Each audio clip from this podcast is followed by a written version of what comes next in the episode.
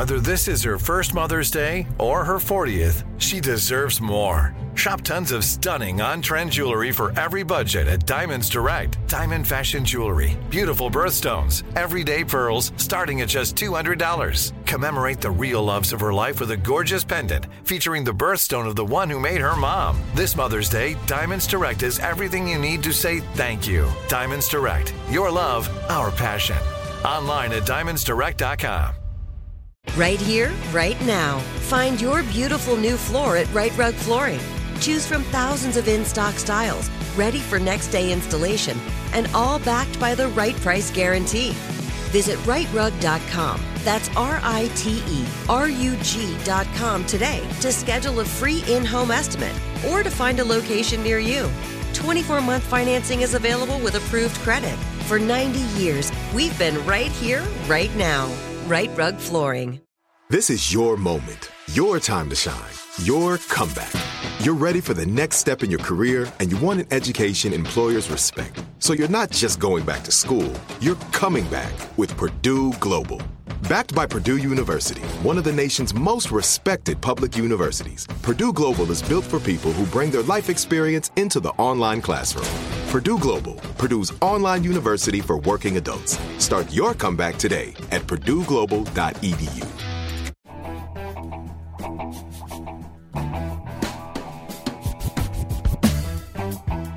I got shows coming up, people, and I really want to see you there. So let me give you some specifics so you can get tickets and make plans.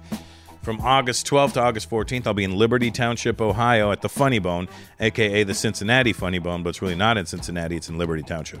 And on August 27th and 28th, I will be in West Palm Beach, Florida at the Improv. And don't forget on August, um, and don't forget on September 17th, I'm doing a very special performance.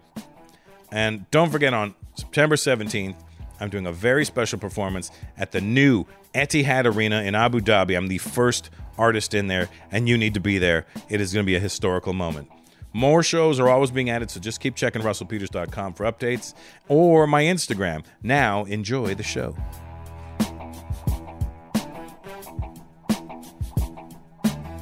So when we talk about hip hop and we talk about uh, comedy, right? So to me, hip hop is not an old man's game if you weren't in it as a young man. To me, you have to be young as a rapper, and and if you become old still rapping, that's cool. You were doing it, but you can't be like, hey, I'm 52. I feel like I want to start rapping now, right? Like, you know what I mean? Like to me, that I, that's my that's Dude, my I was take I started. I started rapping in the sixth grade. Right. Right. I had I had I, when I got out, I had my first record deal in 1986. I got out of high school in 85. Right. Yeah. I had one job I think in between that, and ever since I've, I haven't worked for anyone else uh, since for the rest of my life, all the way up Crazy. to now.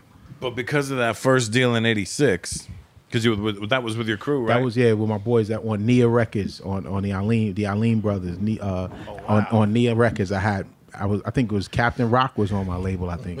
Oh wow! But check this out, and I don't know. I know you guys all probably know this, but people listening may not know this.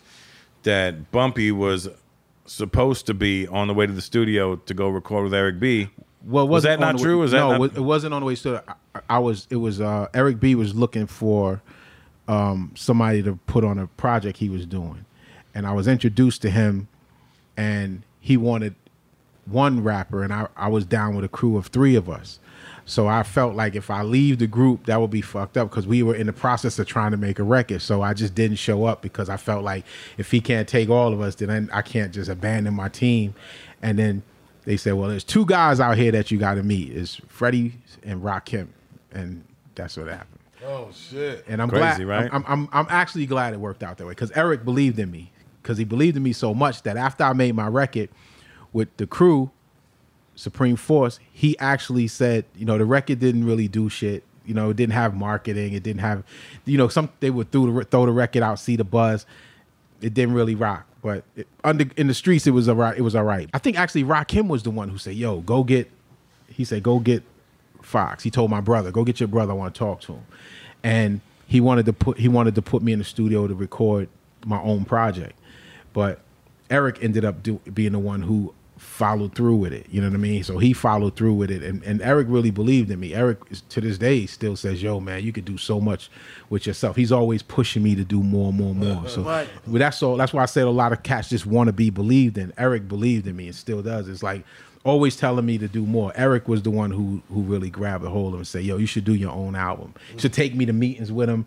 I'm sitting in meetings with this guy with accountants, with lawyers, with all kind of fucking business people, and I'm peeping this shit like, damn, I'm meeting all these big wig lawyers, and Eric is talking to them like they work for him. And shit is like, you know, do. And, uh, yeah, like like literally. And he was like, "Yo, Fox, don't always handle it. Don't let nobody handle you, dog." Like he, you know, he was he was showing me the way. You know, So- Right.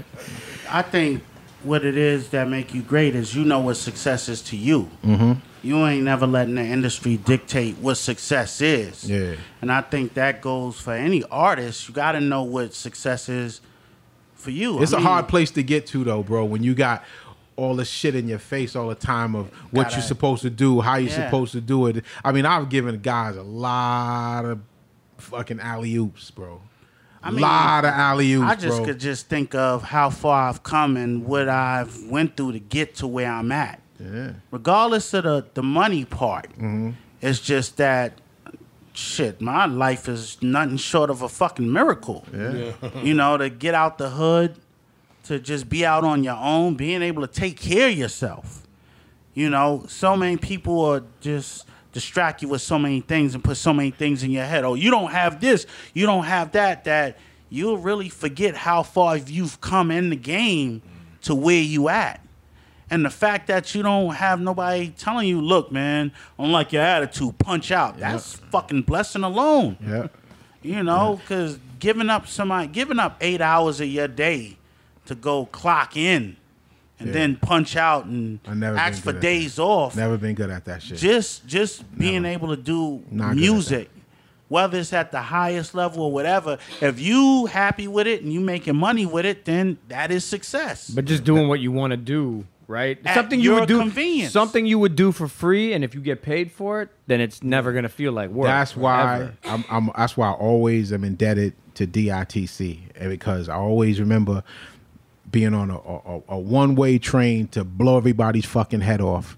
And Norfolk Nash was like, "Yo, come over the crib for a minute." And he said, "Yo, I'm gonna show you something." And he said, "This is how you do. Ind- this is independent, right? You don't need record companies. You don't need a record label. You could do this shit on your own." And I actually was sat down and schooled on, first of all, this is how we're gonna make some beats. You, I know you know how to rhyme. Let's make the project. Taking me to different people who had these little hole in the wall press implants. I was like, oh shit, I didn't know that I didn't know you could do to sell this out of your trunk and shit. I wasn't hip to that. I'm thinking we gotta be signed to a major. That's what I was thinking. Mm-hmm. But once I got then Showbiz was telling me, yo, Showbiz was putting me on to books.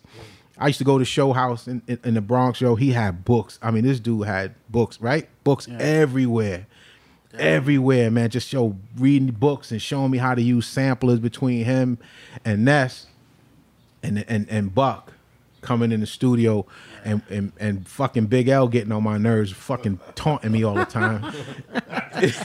he was just like that bad little brother that always just come around you and then he give he lay his head on your shoulder like, yo, you ain't mad at me, are you? Yo, you not mad at me, right? Nah, but L, you know, L was just- uh, he just made you re- instigator to yeah, he would make you realize what it was to have a little brother, if a, a fun, a, bad little brother around you in the game. So that dig, digging in the crates, that was that was that passing off of the information that I was talking about. Like if a young cat come around y'all that want to be a comic, he gonna have to fall in line and, and watch and learn, and then then you can respect his his situation more because he's taking the information. It's like going back and seeing your teacher from school, and they seeing you actually be, made something of trigonometry.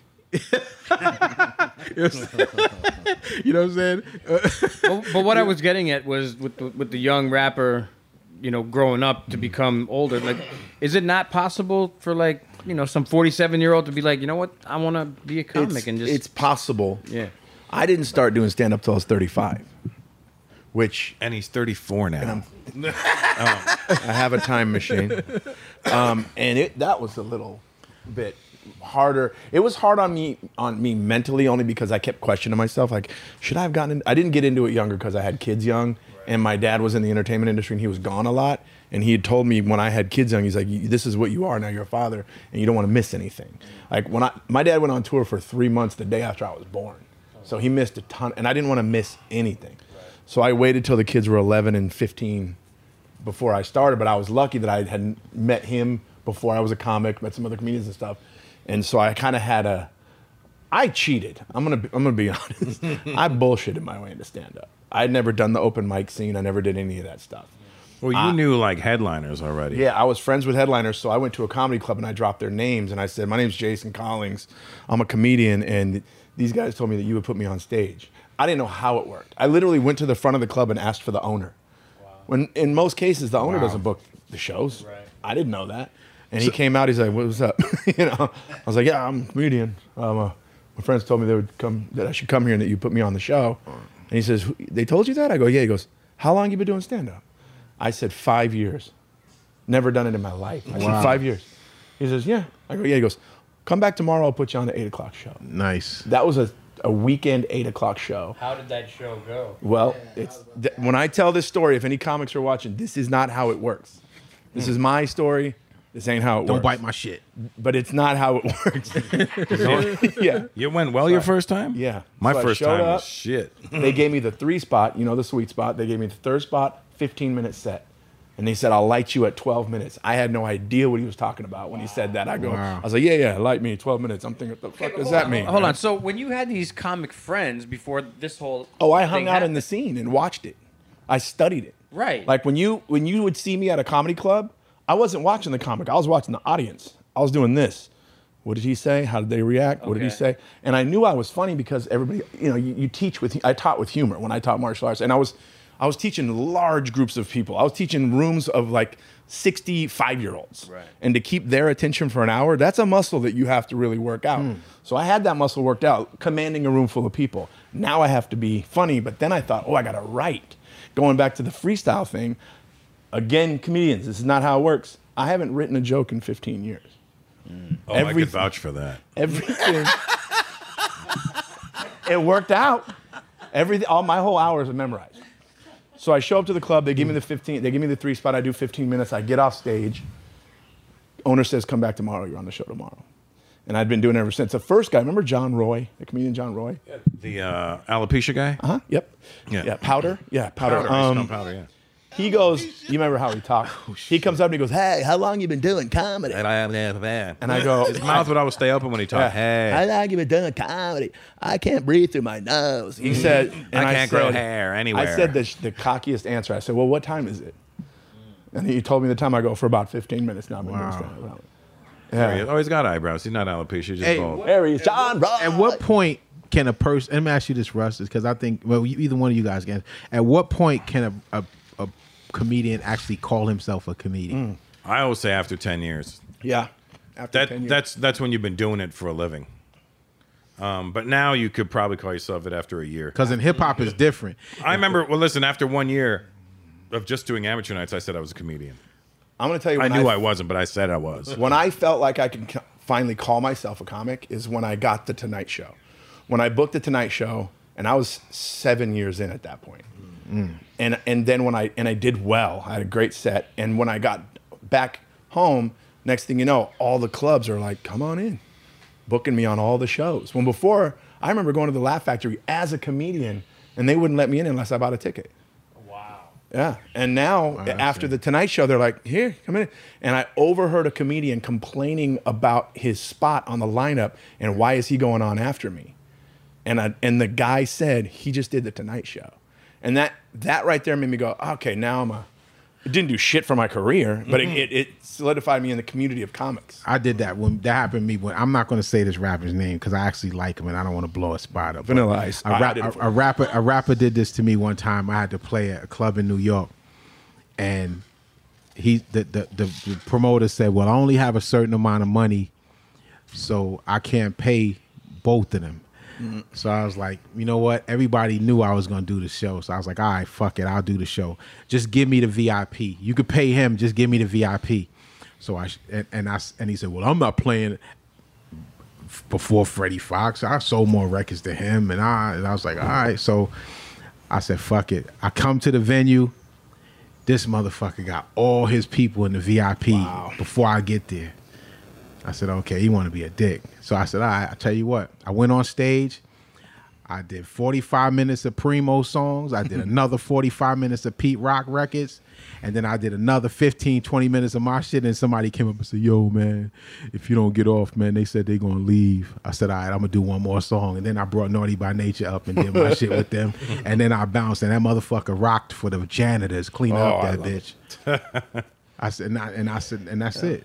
It wasn't about me. I said, you know, you, that the stars on the stage. The best part about That's that, where I in, see in my opinion, is you didn't bitch and whine to anybody. I didn't. I just rocked the with mic. You proved it the with the stars on the Yeah. Mm-hmm. stage. I learned that from Lloyd Price, man. He said, "Bumpy, the stars on the stage. Whether you play first, middle, last, whatever, that's what the stars on the stage. Always remember that. That's what I Fucking tell young comics. Just be undeniable. Headlining is a rough gig, bro. Unless Mm-hmm. people came there to see you and they willing to wait all night. Right. I had a crowd when they was fresh ears. Would, and they listen to every word. Those are my, my shows are like that. People Mm-hmm. ain't in the. I mean, I think me and Premier did one show in Canada, somewhere in Canada. I, I, I, it was so country and hillbilly. I couldn't even. I don't remember the name of it. I got to ask Premier. Red Deer. They were actually people were actually dancing to my music. First time I ever seen it, and last time I was. They were literally. That, that would have been in Alberta, I would imagine. It might have been. 'Cause It might have been. don't They, they were having a ball and shit. I was like, you played Toronto back in the day. A couple Didn't you play times. Comfort Zone? Oh yeah, more, more Yeah, I, Yeah. I saw you there. Yeah, I played a couple of spots, but that particular place in Canada, I got I got to ask Premier, but they Wasn't were, AV DJing for you then? nah, I don't, I don't remember. I don't remember, but I hmm. know when that when when I played with Premier in this place, I seen people actually dancing to shit like. Somebody tell those motherfuckers I'm here. Like, it was like, like, oh Yeah, shit, square they fucking dancing. dancing. and shit. It's the militia. Ballroom. that shit, yo, that shit was different, and I was like, but but but shit like that, I, I don't believe in all that headlining. Who go? I rather I rather play first. I ain't gonna lie, Because because I many like a comics fresh like to tell you they're headlining, and I'm like, no, no, you're just going on last. Yeah, I like the I like yeah, that. last night uh, you and I did a show together, and I mm-hmm. was, and they were told me you're on last, and I was like, I don't really care if I go on last. They go, oh, well, then we'll put you on the middle. I go, fine, perfect. so it's perfect, man. I can go the fuck on, get out of here. Yeah, yeah. catalog means a People lot. I bitch go all about where their face is, on flyers now. Or when they, w- w- my favorite is when, uh, they, what do you want me to say about you? Uh, nothing. I don't give a shit. Just introduce me. The credits don't mean shit when before you go on. You already did that, and now the proof is in the pudding. yeah. How about when we do those piggyback shows? When you when you when you when you don't have a host and each comic brings up. the That's what we did comic? last night. That's how we do. It. I like those, but the comic that gives you a list of your, their. Tell them uh, I was on Conan, and tell them that uh, I was a Scroll. writer on uh, another show that was canceled. that And, no, uh, tell them all the shit that nobody gives a shit about. Okay. Nobody's paying attention to your intro. Nobody. I know They when I'm just at a want- show and somebody here's his intro. I, I, just fucking get on, would you? Yeah. I don't care what you did. I didn't see it. Just let me see this. You know what I love about your show, bro? I love how you incorporate the DJ into your love that. set. I filled in for for Russ's one time DJ in Boston. That shit was Yeah, that was uh, that That's was where when I I first spin met back you. got all fucked Yeah. up. That's exactly where I first met you. yeah, that was that dope. show, Rest yeah. in peace. Oh to yeah, you Spin were Back. on there. You That- and Nikki Payne, Nikki I'm Carr. gonna be honest with you, bro. At, when I when I walk back there, it, it's, it, DJ's got a lot of. If you're not normally a DJ in front of a crowd, you could get the bubble guts fucking around. Oh yeah. Because you could, all you got to do is fuck up one time, and it's like bahoo. They'll, they'll boo the shit out of you. They'll boo the shit out of you. But that shit was crazy. Yeah, you that's- killed it that night too. Thank you. That was the Wilbur, right? Yeah, that was the Wilbur, That yes. shit was that shit Spin was- Bad clearly had the bubble guts that night. Oh boy. Yeah, I, I felt bad for the homie. Yeah, man. man. Oh, oh, you know. Yeah, that was dope. The way you incorporate DJs into your show is always a, that. That shit was. It was. I don't know if I've ever seen that before. I don't And think. now you see it all the time. now you see it all the time. I, Now everybody does it. I'm I know people had intros, but I used to, you know, usually just see this quick little shit come on and the DJ go like this. But Russ got him up there doing all kind Oh, of I tricks love and that. shit. It was That never shit done that way before. That shit was. That's sick. why my favorite show at Laugh Factory is Chocolate Sunday. Oh yeah, Because they have a DJ, they bring you up to music. It's just, it's a and party. Ruben's show. And, oh, Ruben's doing it too. You know, Ruby- Lord Finesse DJ'd Ruby, Ruby Tuesdays, a couple Tuesdays, weeks yeah. ago. nice. That shit is fun, man. It's a great. It's it makes the show so much more of a show. You know, because because you know, It, even feel, if, it feels eventful. right, because even if the host is, is is is low energy, at least you got the music to walk up to. We Well, you had know that what? at Yuck Yeah. Yucks when X was the DJ, and you were trying to get me to get. The get reason on. why it wasn't so frightening for me is because I did a tour one time with some legends. I I was the DJ for the Four Kings of Rhythm and Blues tour with Jerry Butler, Wow. Benny King, Gene Chandler, and Lloyd Price. And Wow. I I was the house DJ, and I had to rock the crowd before they actually performed these classics. What was this? Yeah, years ago, bro. I was- 80s? nah, this was in.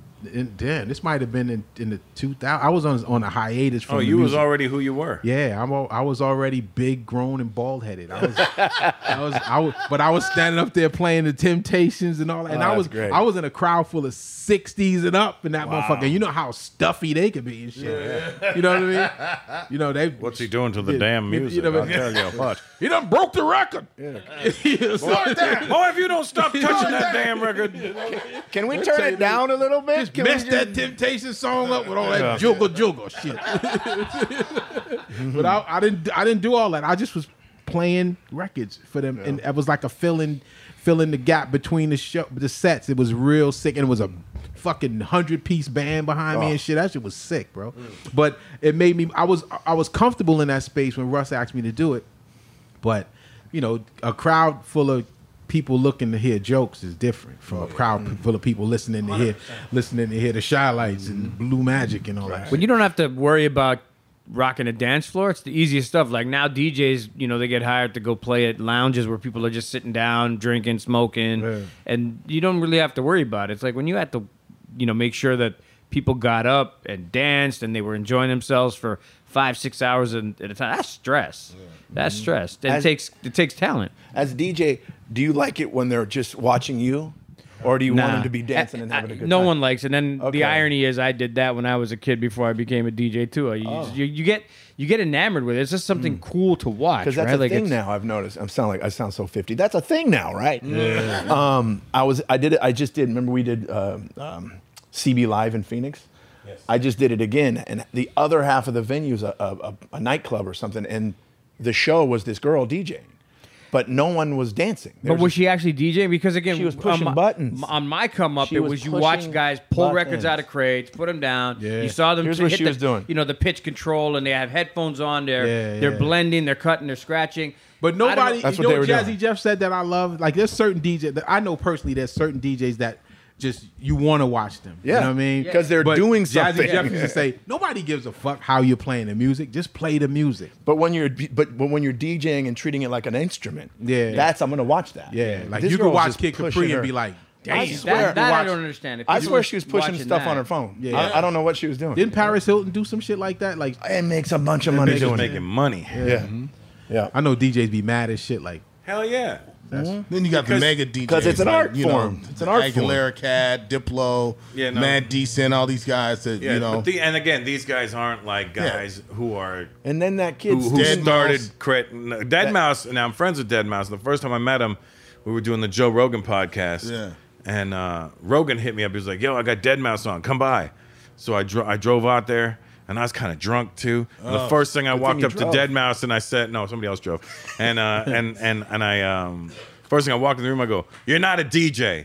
He goes, "No, I'm not." And I go, "Thank you. Oh, okay, now we can talk." Yeah. like when I see that Aoki guy just throwing cake in the audience, I'm like, oh, this is something else. You seen what he does? Yeah, he, he owns a bakery. That's why. Oh, is it? Oh, okay. Those are the leftovers. He's the fucking heir to the Benihana stuff. Oh wow, that's yeah, dope. his dad created Benihana. That's insane. Wow. Yeah, so Hey, he don't give a it- fuck if he's it's- actually it's DJing. Easy, or- it's easy to say. I- Listen, I know how to DJ, but I'm not a DJ. You know what I'm saying? I know how to. I know Yeah. how to. I know how to. I used to play on my you radio. get show. busy. I'm all right. You get much busier than people will even know. love but that doesn't make me I like I humble. know you, so I know how busy you can get with it. But nobody goes, "Oh yeah, Bumpy Knuckles, good DJ." Like They're not gonna that's say- something people go, "Bumpy Knuckles, D- Bumpy Knuckles DJs." People say that about you too. yeah, but you know I've been doing it for 30, 30 however fucking thirty six years. I've been DJing. Right, but there's people That was that the have funnest no, part of the people only tour. equate you to doing comedy, and then all of a sudden you go to the after party and you're like, "Holy shit, this guy was crab scratching." Yeah, that's because people Right? put you in a box, and they'll, they, they, they, whatever you're known for, that's where they want to keep you at. You know Yeah, what I mean? that's the thing you were saying earlier about knowing your lane. Knowing your the lane. problem is with a lot of the business now is people want to put you in a lane, Right. And they want to put you in a lane that they. Your wife's name's Elaine. in. Yeah, my wife. Yes, Elaine in the ass. That's right. you, get, you get you get stuck in in, in their head. You're one person. That's Yep. it. You'll do one thing. And this is what you need to be doing. You You, just- need to be yeah. a guy in a suit and a tie. You need to be doing this. Is this is what the kids It's- are digging right Yeah, now? it's, diff- it's difficult. It's difficult for, for people to see somebody outside of that light that Mm-hmm. they normally do. So you know, you get guys who start they start off rapping or then they end up DJing. Or you know, like a guy like Kid Capri raps, DJs. He does a lot of different things. Premier. Premier is one of the DJs that I always love to see live. You can actually watch him do shit, and it's like Pete Rock is another one. Mm-hmm. Pete is is, but certain cats just don't have that visibility with just what you can Right. you want to hear, but you don't But Primo to. used to do those really dope cuts for the chorus. That's why. Yeah. Yeah. And everyone when he and he always did it live. He never just let the fucking record play. Yeah. He would always do those cuts live, and you would see Same the, way. the whole fucking table moving because he's yep. so heavy handed Same with way. it. and he always goes up and down, doesn't he? He goes he's an up and down And guy, he right? puts Primo. two, he used to put two turntables on one side and a mixer on the end. Yeah. Premier is different. He's very different. The other dope thing about seeing Primo is because of his, you know, his his blueprint on the culture, right? Yeah. So he could play the first. I saw him play a, a party where the first thirty minutes was just all his records, and you everything was a banger. So I mean, especially if you're a fan or just a fan of those songs, it's like, holy shit, he Listen, made this. dog. I know holy shit, he made rappers This. who go to Europe with albums out and will win because their whole show is them rhyming over Premier instrumentals. Oh, oh god. Oh shit. pretty much. Finish. They go to Europe, and you go to Europe. You want to win. I'm telling you, you all a secret now. You go to Europe, rap over Premier instrument. Don't do your record, and if you do on. your record, rap it over Premier instrument. hold, hold on. Note to self. That's how you win. You're gonna win. Yeah. Wow. Yep. You do Premier and Pete Rock records, instrumentals. You good in Europe. You are good. They saw that. That's how. And we were touring. We were touring the Europe. I was doing Industry Shakedown a year before it came out. Wow. I was touring with Premier over there, doing in, in Japan. We were all over. That's when I seen that. Uh, um, Lord, you had did something over in in Japan, and with um, what was it? What was the cat name? Mu- Muro. Yeah, I did a record with Muro, he, and he had a bunch of Lord Finesse collaborations. I was like, oh shit, Ness already been over here. You know what I mean? I was walking down the street with a remember the wrestler Mil Mascaras? I had I, had- I had his mask I had his mask on walking down the street and people were running like fuck. I was had a tank top on, I was a lot bigger at the time. And people were like, oh, oh, Komi-sama! Boom. It was like break, running like, oh shit, the fuck is this? And then the- this big motherfucker walking down the street with a mask on and shit was crazy. I think traveling definitely taught. Uh, it taught me that the world was bigger than New York. Yeah. Yeah, yeah. Because when when you coming up, you want to be just known in New York. I want to be known. And then you know, not saying I wasn't known, but when I went to Europe and when I went to Japan and Australia, and the reception I got versus what I got in New York made me go, Yo, Japan is a get oh down. shit! bro. It just felt like you had different areas and spots that you could go to Yeah. and still be Yeah. dominant. And then when you went back to do music, you wasn't focused on doing New York records. You was just focused on just doing good records. Yep, that was my mm-hmm. lifeline overseas, man. Touring overseas. When I went to Japan, bro, I never experienced. I never experienced nothing like that in my life. That fan base, the fan base, over, anywhere overseas we went, it was amazing, bro. Except for the time I got stuck in a sauna in Tokyo, but that was I was too Stuck I- in the sauna? I was too big. I, I got in the sauna and and and, and, I, and and the walls got hot and my shoulders was wide and I tried to get out and kept burning. I kept burning myself and I was like, oh, and I had to. You swelled up. that shit, was- that shit was different. I got a story. I, I was in Japan uh, on the, on doing a show, and uh, you know I had just come from Europe doing big festivals. jumping a crowd out there, you know, it's, they catch you. Oh, You yeah. know, that's Yeah, oh, what yeah. fuck happens when you stage out, right? Yeah. You know, and uh, so this is my first time performing in, in Japan, and so um, I saw the crowd was rocking. Don't tell me everybody, tried everybody was making eye contact. I, ma- I I made the motion. I'm about to jump. The crowd was massive. It was big, right? So Um, I back up a couple steps, again acknowledging I'm about to jump into the crowd, guys. Here I come. I don't know if you're gonna understand me, but I'm about to come now. Go hit the motherfuckers. Them motherfuckers cleared the whole area. Oh, they red seed you? They red seed me. I hit the ground full on, Boom, boom, boom. full on, Sh- shoulder. Because that's how far I was in the air before I realized they were getting out of the way, right? So when I when I got up, when I got That's fucked so up. so I was trying to get up, oh, and they all came right back in and started patting me like, oh, oh. Can't believe you're here. Oh. they were patting me like like like it was like a thousand pats, and they were being very nice about shit. They weren't like hurting me, but it was just like oh. And so so once I got up and I actually got to the front of the stage, I stopped the show, and I was like, hey, translator. That's fucked up. What I what just happened? How come they didn't catch me? The motherfucker said so something to the audience. The motherfuckers was like, oh, like that. It did never dawned on them Yeah. that to catch me was an option. You know what I'm saying? They just thought he's coming down here You, with tried, us. you said we're gonna do this they Thought, again. it- they thought it was some wrestling shit. No, Yeah. no. Yeah, you went from exhibit to exhibit exhibit A. Yeah, yeah. I was You were like, coming okay. off the top row. Right. So, so note to self: don't fucking stage dive in Japan. I never thought. I never had it in my heart. I never would stave that. Never. Fuck that. yeah, no. I don't think they were ready for that. They was just not not having it. It Certain was cats, like, you got to be a certain weight to do that shit. Dudes like Redman. But I wasn't. I'm a shit lot 'cause bigger they- now. Yeah, it was a I lot. I, can't. was a I, lot I thicker. can't fuck with that shit. Yeah. So you were midair when you realized that they. Oh, yeah. Oh, I wish I could have seen Oh slow yeah, motion. because they they all knew it, and we all we thought we were on the same page until the very last moment. Oh, my I thought they understood That where shit I was don't work coming for from. Everybody, I bro. thought they understood they was about to catch me. I didn't realize it till I was here. Oh, they understood where And you then were it was coming like, from. once it, it went from this ah to oh. They had flashbacks to Nagasaki. That's what happened. Oh God damn. Nagasaki.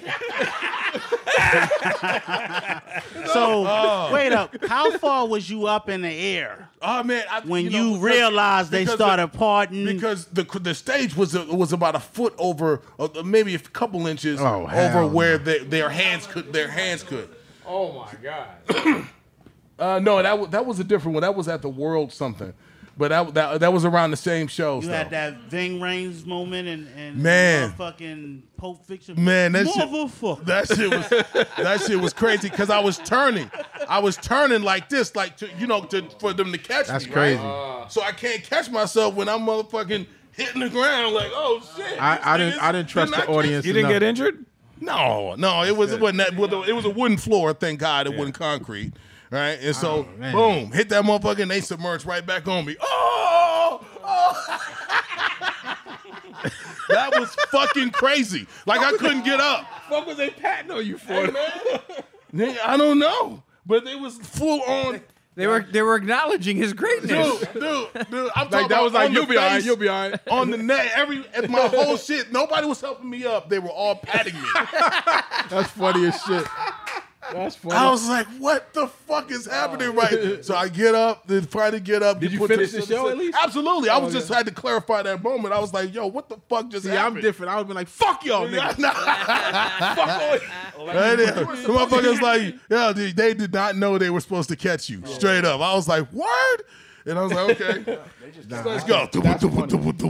Went show, show went great. It, but it was a, it was one of those moments that you know you just never expect going overseas. You know what I'm saying? Like even in Europe, like my first record went gold in Germany. Which one? You know, Paparazzi was the Yeah. first record I ever put out. And so before I got notoriety in the U.S., which That was is on where I- right? Yeah, which was like my my my my second, the third album.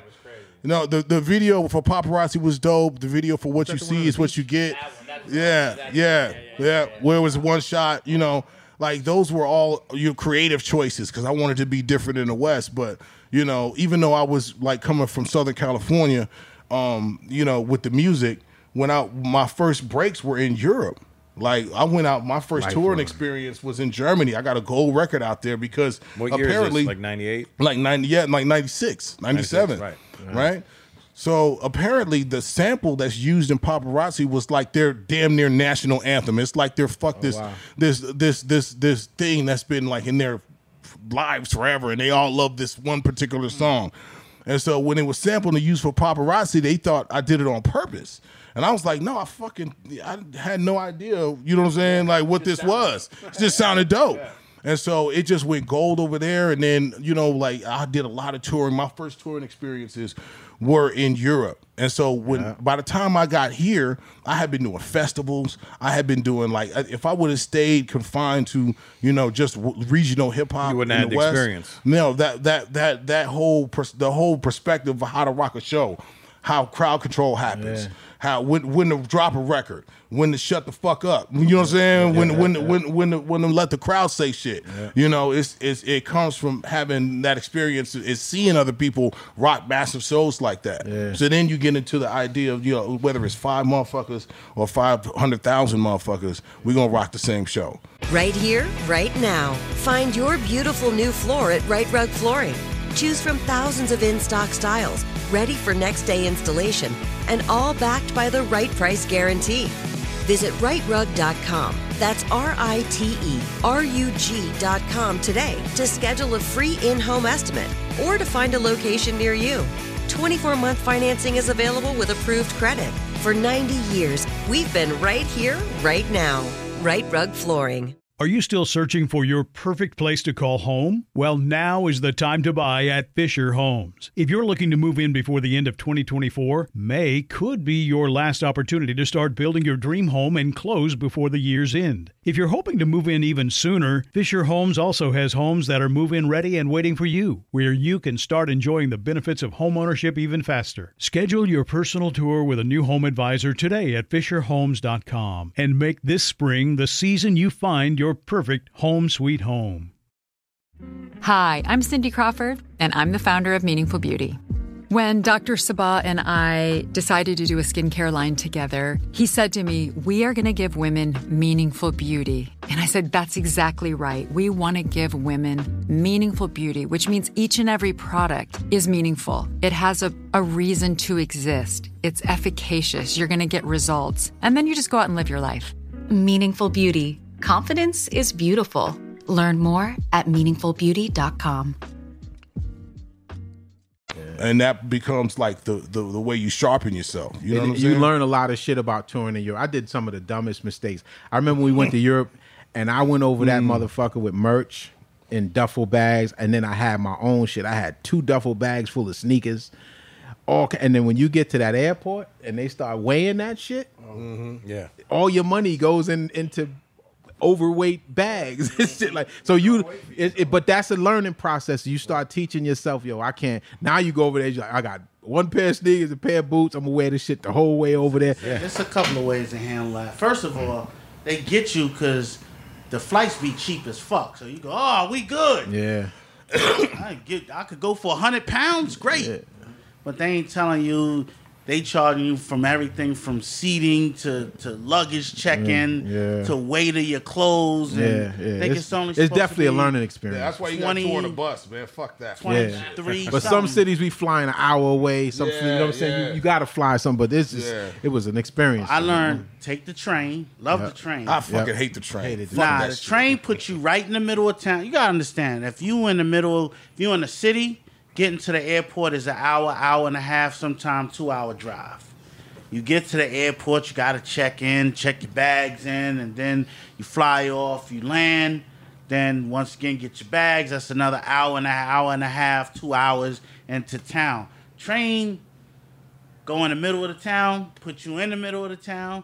Your your bags can be as heavy as you want them shits. Just don't look like they heavy, and you'll you'll get over with that shit. As far as merch, loading all that shit up and then you every sign you look at everything in germany look like Ausfahrt to me Yeah.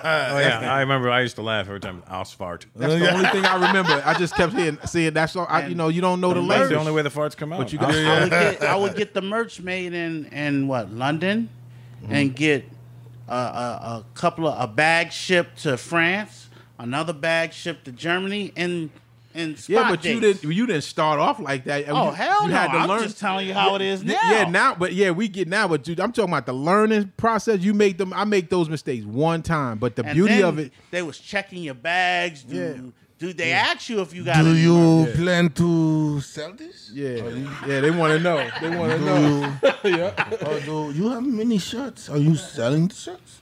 And then they hit you with the tax. But you know what? I'm gonna tell you one thing though. Would you get in that motherfucker? The love over there.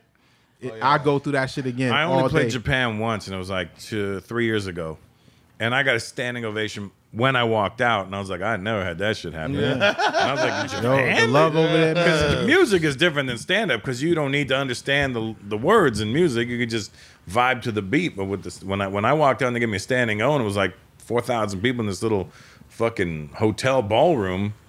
I was like, yo, this is fucking dope. I gotta come back to Japan. Yeah, I, They won't had let a- me into China. They won't just won't let No? me in. No way. Why? Because of all the Pimp My Ride episodes? No, not because of that. Because of the. My content is not. Some they said something about my content and and they just don't allow it. China in. said that. Yeah. Oh yeah, no, China's getting different now. They're getting real strict on like they're, the communist shit's really getting more communist now. And mm. because I remember going to Hong Kong and Shanghai and Beijing and all them places before, like in the early late '90s, early 2000s, and it was great. I had the best time. And now it's like, nope, nope, you mm. can't get on fucking YouTube. You can't get on. You can't get on your Instagram. You got to have a VPN, and even then, they'll be fucking watching you. Wow. Yeah, it's it's real strict now. Yeah, I got. I I think that I got. A, I learned a valuable lesson. I toured with Prince Paul once. But Paul called me and said, "Yo, Bump, I want you to go to Europe with me to host my DJ gigs." Now I'd never done a hosting thing before, but my fan base is so solid on what I do. I went there, and Paul gets out on the stage and he introduces me, which it should have been the other way around. Because if I was the host, I should have brought him out. But he Right. brings me out and I came out, you know, just my jeans on and a shirt, and I came out, hey yo, what's up, everybody? Ah, just DJ Prince Paul on the one and two. I was doing the hip hop thing like that, and this one kid in the crowd was like, he said, "Yo, man, fucking put up a sign. On the sign, there's a big sign that said, "Where's Bumpy Knuckles?" On a sign, and I'm standing right there. So he was like, I was like, "What the fuck is that?" So I so I finally put two and two. I said, "Yo, Paul, you got Industry Shakedown in your set?" He's like, "Yeah, I got it." I said, "Put it on," and he put on. I did Bumpy Knuckles, baby, Industry Shakedown, and that motherfucker looked at me like, "Man, fuck out of here," and walked out. Because they used to seeing me with the jumpsuit on and Oh, yeah, fucking yeah. Twenty inch biceps, fucking twenty one inch chest, fucking chest like this, and, and fucking barking on everybody. And I wasn't there for that. You know what I'm saying? Mm. But it, it- but what I what I got out of that was that you know don't host fucking shows.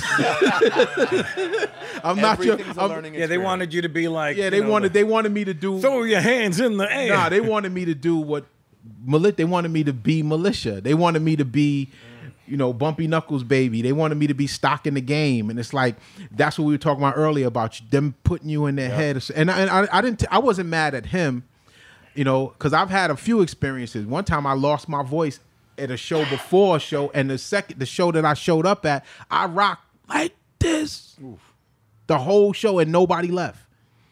And Premier was like, "Come on, bump, push it." And I'm saying in the back of my mind, like, "Shut the fuck up, man! Up- yo, you ain't up here rapping, motherfucker." My shit was gone. Like I'm talking about. I was like, "Yo, yo, can I get a witness?" I was like that. It was gone, like literally. But the fact that nobody left told me a lot, man. And I and I and I, I I learned from that shit. So we all have our calamities traveling overseas, but I'll go back there anytime to rock because they're so Absolutely. Passionate. They're so passionate about what we do, and it wasn't like they don't they didn't drag you. They didn't drag me about it. They just they say you know that it's just the reality of it. You know, you got a fan base that loves what you do. Like when you say you got a standing ovation and that never happened before, that's like that tells you a lot right there. Like those are the places you want to go play where people appreciate what you do. My first experience with it was going with Russell.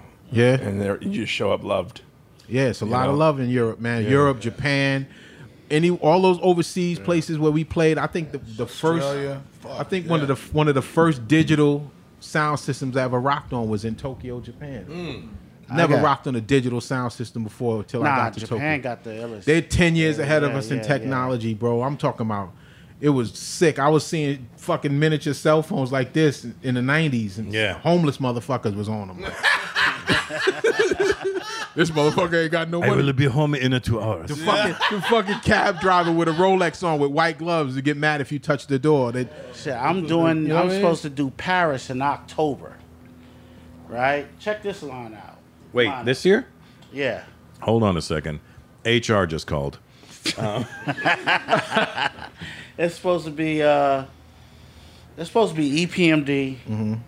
Keith Murray, Az, Large Professor, Mm-hmm. Kool G Rap, Das EFX, Masta Ace, Marco Polo, God damn. The Beatnuts, Havoc, and Noyd. Mm. And they saying more to be announced. Like that ain't fucking enough and shit. fuck is Yeah, that? what's everybody Woodstock doing? two. Like half a song Sick. each. That's in uh that's uh October first through third. It's like a little festival. Who's out not there. getting paid? I, I don't know. Well, if I was the money man, um, I would say Noyd. Uh, I bet you this. I bet you this. I bet you that place would be packed. I bet you that. I don't know if I've mentioned this before, but Lord Finesse, who lives with me, is a very talented chef. He's made some amazing meals here at the house, and since I'm less of a cook, or probably not at all, I just like to make sure the fridge is stocked up with top notch ingredients so he can do his thing whenever he wants. That's why I've come to rely on ButcherBox. ButcherBox delivers humanely sourced meat of your choosing right to your doorstep with options like 100% grass fed and finished beef free range organic chicken, humanely raised pork, wild caught lobsters, wild caught Alaskan salmon, and sugar and nitrate free bacon. They truly have the best selection of every kind of meat that you'd ever want. ButcherBox is a no brainer. Each box has 9 to 11 pounds of meat, which is packed fresh, shipped frozen, and vacuum sealed, making it simple to store in the freezer and pull a delicious meal together with friends, especially as grilling season is coming to a close. ButcherBox will gift you free chicken, burgers, and hot dogs in your first box. It's a cookout in a box, people, so you do not want to pass this up. Here's what you need to do. Once you sign up for ButcherBox, you choose your box and delivery frequency. They offer five boxes. Four of them are specially curated box options, but there's also the popular custom box that will allow you to get exactly what you and your family want for dinner. ButcherBox ships your order frozen at the peak of freshness and packed in an eco friendly 100% recyclable box. Then you can enjoy great tasting, high quality meat delivered right to your door with free shipping. Like I said, I keep good company and have some fantastic cooks in my life. So I want to make sure they have the best ingredients to use. And ButcherBox truly does have the best quality meat and selection around. I'm never disappointed in the way their meat tastes, and I have to say, ButcherBox has actually inspired me to get out and use the grill myself a little bit more because high quality ingredients tend to make you want to cook more. ButcherBox wants you to enjoy the rest of your summer with this special deal. ButcherBox is giving our listeners a special offer of three pounds of chicken breasts, two pounds of burgers, and one pack of hot dogs for free. Right now, new members can get this special deal where they sign up at butcherbox.com slash canceled.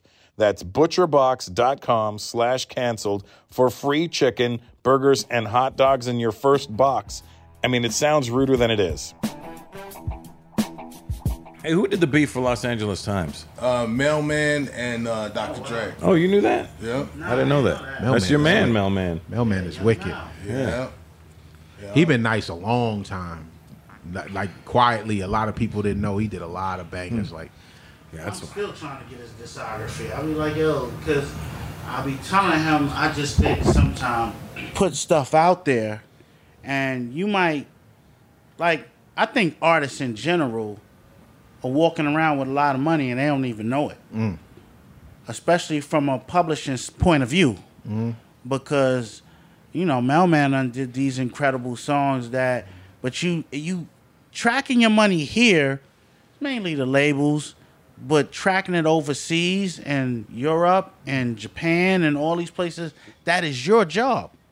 And I just learned that um, recently because I was tracking down some money that was owed to me by a label.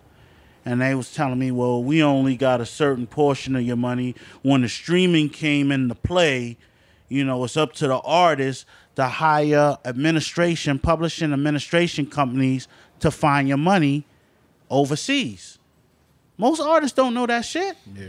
So they walking around probably thinking they don't have no money, probably sitting on a, a shitload of money. And what's crazy is that when we talk about streaming, that's a whole nother issue because I think honestly the shit is illegal because when we sign contracts, we sign for a physical standpoint.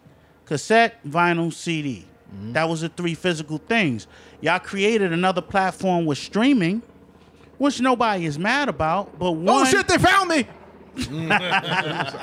what it Birds in is LA. is that your your your lawyer, your attorney negotiates the three foundations. I mean, at the time it was cassette, vinyl, CD.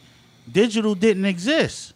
So now, okay, y'all find a way to sell people my, uh, music digitally, but shouldn't they call the lawyers and say, all right, we we're gonna put this out on another platform. We need to negotiate the terms. Nah, they just put the streaming out there and decide to give artists a percentage of a penny per stream, Mm-hmm. and then not only come up with what they feel they want to give you.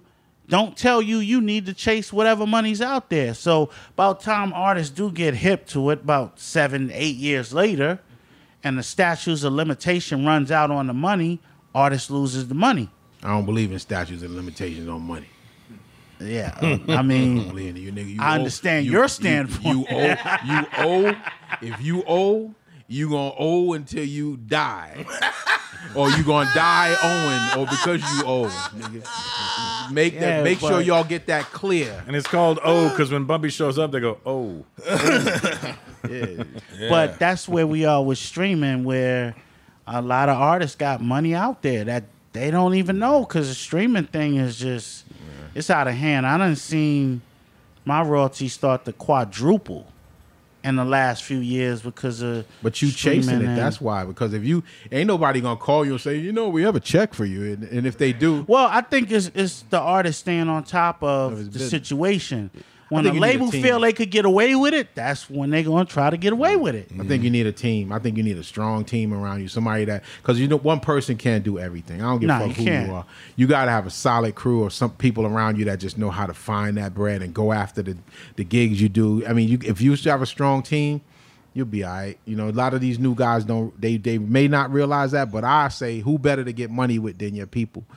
Everybody, your homeboy got to do it for free, but you'll pay somebody else to do it. So if you build your team strong and you got somebody who looks after Well, you, you gotta to run- you gotta find the right homeboy. Yeah, that's that's what or- it is. Whoever uh, you know, whoever it is. I've had you know people you you know your homeboys thinking like, yeah, I could show up late. He's gonna be cool. We go back. yeah, yeah. You know the strangers be like, I ain't fucking this up. I need this. And that's what I learned as far as That's, what- hiring your that's friends. when it comes down to get what you pay for. yeah, Right. yeah, exactly. So, uh, you're right. I think you could do anything, but you can't do everything. You can't do everything. Yeah, got to have a strong crew. You got you got a strong. So you got people around you that make sure you ain't got a bunch. It's always that people showing up feeling like, yo, let me in free. I'm coming to support. It's just a whole different ball game. You got to figure that out because the music business is full of that cronyism. Mm-hmm. You know what I'm saying? And that shit works sometimes, and sometimes it doesn't. So, and then it, it could throw off your performance. It could throw off you as an artist because you got a bunch of motherfuckers in the room that didn't pay because they all know you. And now you on stage working, and, and ticket sales is, is, is going to determine how much you make at the end of the night. That's, mm-hmm. it's, it's tricky. People get real used to free tickets. Oh yeah, oh yeah. They get used to that, and then they're like, "Wait, I, I have to pay." Need a pass, yo. And then you get them in free, and then they text you, "Do I have to stand in this line?" You know? Then they backstage eating up all your shit. Yeah, you're not even paying. dude. Yeah. Yeah. And I got all that happening all the time. Eating up all your shit. They be, Yeah. you go backstage after the show looking for a simple turkey and Yeah. cheese, and it's gone. That thing's Oh, yeah. gone. Where's all the food? And all your fans Because are like, for us. No, Nigga mother- ate did you all your fucking work shit. tonight? No. Yeah, it's just different. different.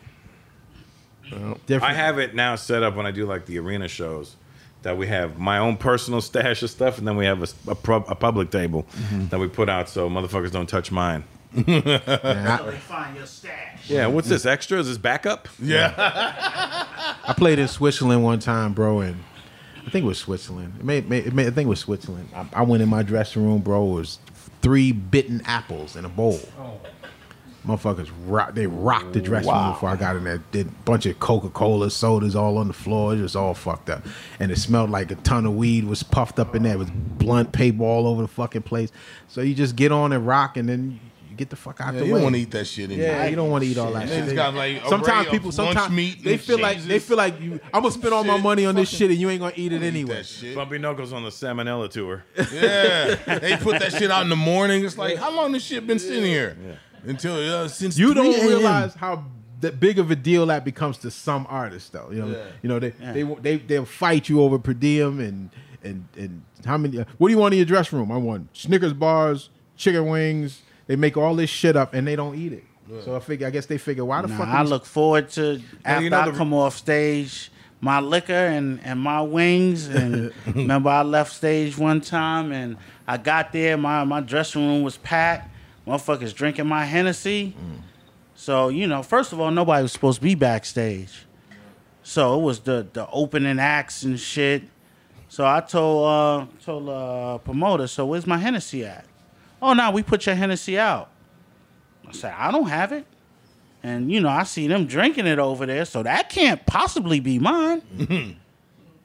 We're not gonna be able to get you. Oh, This is not course. possible. It's go- it's go- it's going. This is not possible at this time of night. Very hard to get It's in gonna beginning. cost. Yes. Oh fuck. Either you gonna give me an extra what I I think I got them for an extra 400 500 dollars just because it was just the principle for me. You know, you know the reason for the um, intricate writers was for rock, like the rock band started that shit. I think it was either Aerosmith or the Rolling Stones or something. They had all these really detailed things on their rider, you know, like the, down to the blue M and M's and all this type of shit. And they said they do that to see if the promoter is reading the contract properly. Mm. And they said the one time they got in the dressing room and something was some, a couple of things were missing from the rider, that night the truss on the stage fell off means that they weren't paying attention. Mm. So they're trying to take short. So like they didn't put the fucking stage together the right way because they're not paying attention. So that's the reason they had those in the first place. Mm. Yeah, Big Suge used Big Suge used to go in the dressing room. Did he used to go in and go, He, hey, he- hey, he- he- would make his plate, and Big Suge would make his plate and wrap that shit in aluminum foil and stash it. So he was the only one who was eating it. One time, I mean, one time he was gonna kill Guru because Guru found his plate. Guru ate his plate. He was chasing Guru around the dressing room. But Suge, Suge was the smart one. Suge would go make his plate, make his food, and put that shit away, hide it. You know, because Yeah, people but, be but in there Russ fucking. is right. People create riders. I make you sign off on all the paragraphs, so you can't say you ain't know, you ain't see shit. You gonna initial all the important shit. Yeah, that's a lot. Just to get a show on, just it's, it's, it's Got to man, because my thing is, me, I'm not the super commercial artist. It just seems they shit on the underground artists and they mm-hmm. take care of the regular artists. You know, so you asking for simple shit. You ain't even asking for. You might ask for a couple of two liters, some liquor, some wings, light shit, Cordon bleu. and they can't get you. You asking for simple shit, they can't deliver it, and you know they just hosted some big event with this big artist. You know they took care of everything. That's why you got to get not- on your KRS One. You gotta you gotta go show up at showtime, rock, and leave, get your money and leave. You know what I mean? That sometimes waiting around uh, to, to fucking have a fucking smorgasbord after the show. Yeah. It's not real. Filleted unicorn. I swear to God, there better not be bones in that goddamn unicorn. Yeah, what the fuck? Where's my fucking unicorn? Brent Morin one time, a, a comedian friend of ours, one time made a joke, joked about what he wanted on his rider, and then totally forgot about it. And then we're doing this tour, and everywhere we went in the green room was a jersey from that town's college. Hmm. This is for you, and he's like, "What the fuck?" is-" And finally, like by the fifth one, he's like, he called his agent. He goes, "Why am I getting jerseys at all these places?" He goes, "You asked for it on that. You had said that you, that's what you wanted." And he's like, "Man, I'm a comedian." Yeah. I was just kidding. I don't. I, don't have room for all these jerseys. you you've been on tour with me. I you know the all the shit that's in the green room. I never asked for that ever. What about we just took somebody else's rider and copied it, and so now every time I show up, there's like a a, a fruit plate, a cold cuts plate, and I'm like, what? And a, and a chocolate cake, and I'm like, what the fuck? I don't even eat this shit. But you do ask for the bucket of chicken. I do ask for the KFC. Because you got all these black friends that come in. He want to bring. He want to bring in Kentucky Uh, Fried. inter- interesting fact: Xzibit's drinking uh, fried chicken taste flavored water vodka. Damn it! Uh, Did you mix it? With, no, your wife, your lady mixed it with the uh, with the watermelon Man, juice. what the? How did this become the fucking black joke all of a sudden? Well, it was fermenting. Oh my god, this is crazy. No fried chicken and no watermelon. Technically, fucking Rush should have tandoori chicken, It should. That's the national bird of India. basmati rice. Yeah. Oh, P made some bomb ass butter chicken. Is there any left? You got to try that Butter shit. chicken. Uh, You know, butter chicken. gotta- Butter chicken. For Butter. us, the hardest thing to get in, in fucking Europe seemed like fucking turkey. You No, the for hardest thing to turkey, get in Europe is vegetables. No, the hard to, the hardest thing the hardest thing to get in Europe is un- unbubbly water or unbubbly lemonade. Oh, yeah, yeah, Sparkling still water. Everything got salsa. It's like it's Yeah, like yeah. Yeah. you go bubbles, Yeah, yeah, carbonated. yeah. That's Oh, carbonated. and warm. I know. Who wants bu- carbonated Dude. lemonade? and motherfucking, They serve uh, French fries with every fucking thing. And they got You pork, can't. pork. I done broke it down to the P's. It's pork, pastries, and pasta. That's overseas. A waiter laughed at me in French for asking in French for asking for French fries. he busted out laughing. They call them chips, I think. Yeah. And then they put Pommes frites. mayonnaise on the on the motherfucking French fries. Yeah. Yeah, mayonnaise on a pizza. Oh shit. I don't know about that. Stop. No, that's real shit. They put like- I mayonnaise, lines of mayonnaise on the uh, fucking Mayonnaise fries does work though. I mean, Yeah. as Canadians, we can vouch for that. We Yeah, yeah, But I like gravy with my fries. I like brown gravy with my fries. Yeah, poutine's the shit. yeah.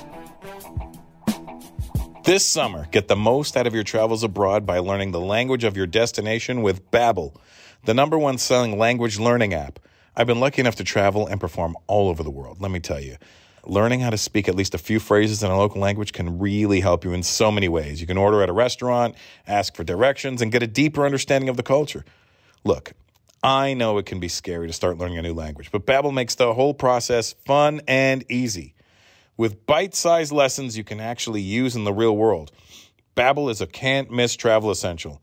I know a little bit of a lot of languages, but who knows? With Babbel, I might just settle down and choose a new language to become fluent in. Probably not, but I mean at least have the opportunity. And if you're worried about finding the time to learn a new language, Babbel's 15-minute lessons will help you fit your studies into your schedule.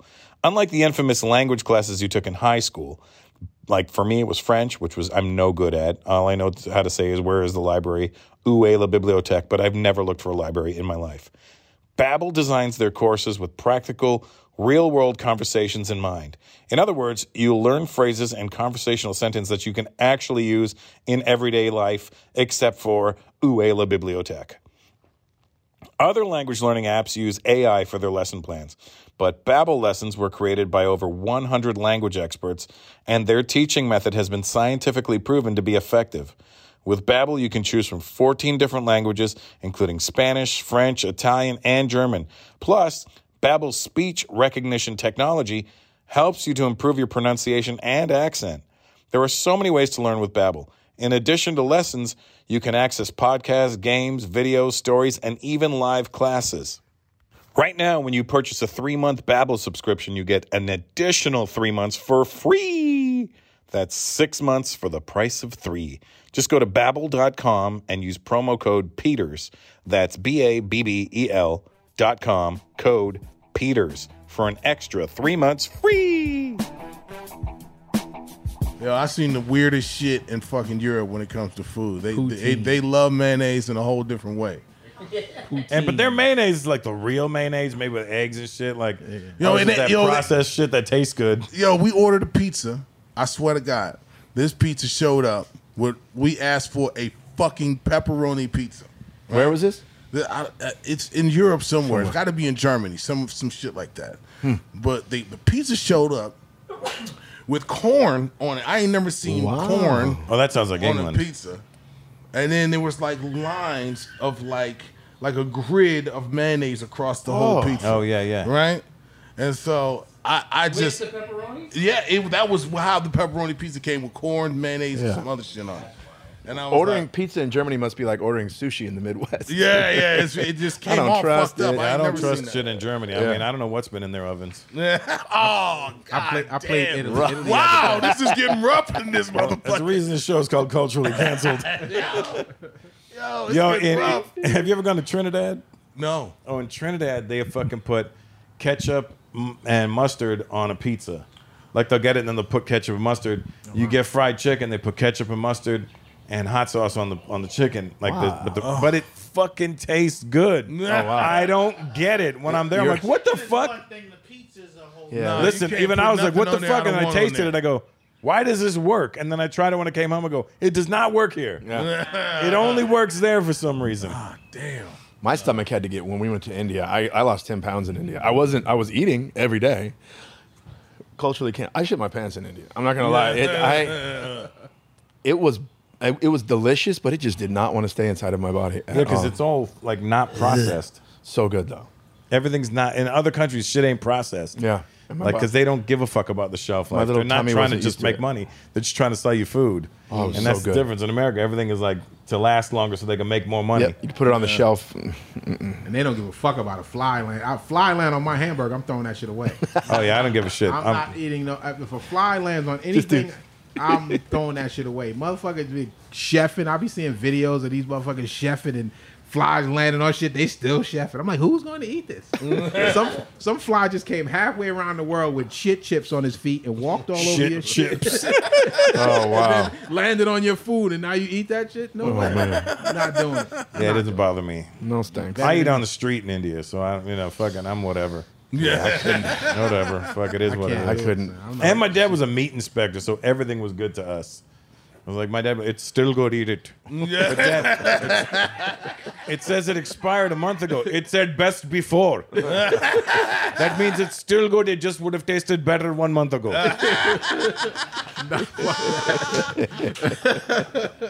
Yeah, I can't. I can't do flies, Joe. I, I, I don't want no fly landing. I said me. fries, bitch, not flies. There's a there's a video guy of an Indian dude that cooks in the woods and shit out on, on on YouTube. I always watch From him. India? Yeah, he's an Indian dude. He comes out there, he oh, wra- wraps himself up in his skirt. He has this big old giant pot, and he's cooking fly souffle. Everything he, mm-hmm. everything oh. he got got flies landing on this shit. He'll just go. Oh. But he made it. This shit looks delicious, man. but there's flies on it. yeah, but here's what you don't understand is that it gives the flies the run, so they don't come back. Oh damn. My thing is, you don't see what this little fly is. Just he's he just jumped off of this big piece of elephant shit and he landed on your sandwich, and now he's marching all these shit prints all over your burger. Shit prints. I'm not doing. I'm not doing that, son. You better than me, Russ. I don't know how you do that oh, shit. Hey, it's Johnny Shit Prince. That's another. That's, yo, that's another dope. That's like like all these different places you've been and all the different experiences that you had. To me, that's the takeaway from being able to go everywhere because of mm-hmm. your talent. That's like mm-hmm. that's well, yeah, but also I never ever expected to make it in this game. Let's Yeah. to be honest, I never. There wasn't one day I was like, I'm gonna make it one day. I was like, I'm just hope to get money one day. I just hope to make enough to. I'm gonna make it today, and then we'll see how tomorrow goes. Yeah, I'm like, I was worried about it. Yeah, I wasn't. I was. It was never like about. I'm gonna be. I'm gonna do this. I'm like. I'm like, I, listen. I had nothing to compare it to. I was like, I'm just gonna fucking do this. You ever what felt like you don't you just don't want to do it no more? You ever felt like that? No. Yeah. No. Then hip, I think sometimes I feel like yeah, rapping. I, like I taught myself how to do multiple things because I know I'll get. I, I don't want to rap on every record or everybody's song. Like Well, sometimes that's why just- you, can I? You got an album coming out that's just all beats you did. You're not even rapping yeah, on. it. I, I rapped on a couple of songs, but nothing like. I wanted the other rappers to rap on it because I like produ- I wanted to produce, mm. but learning how to do more than just one thing.